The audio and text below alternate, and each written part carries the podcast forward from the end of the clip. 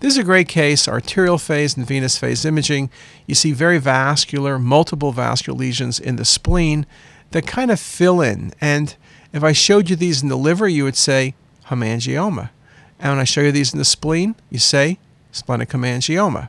Now, hamartomas can be somewhat vascular, and yes, metastasis from renal cell carcinoma can be vascular, and yes, angiosarcoma can be vascular, but angiosarcoma typically in patients who also have a high density within the spleen and liver, uh, very, very rare metastasis. Again, I'm not showing you the kidney, so theoretically the patient could have an absent left kidney, but statistically, I'm going to say this is a splenic hemangioma or hemangiomas, and that indeed is the case. Very nice example.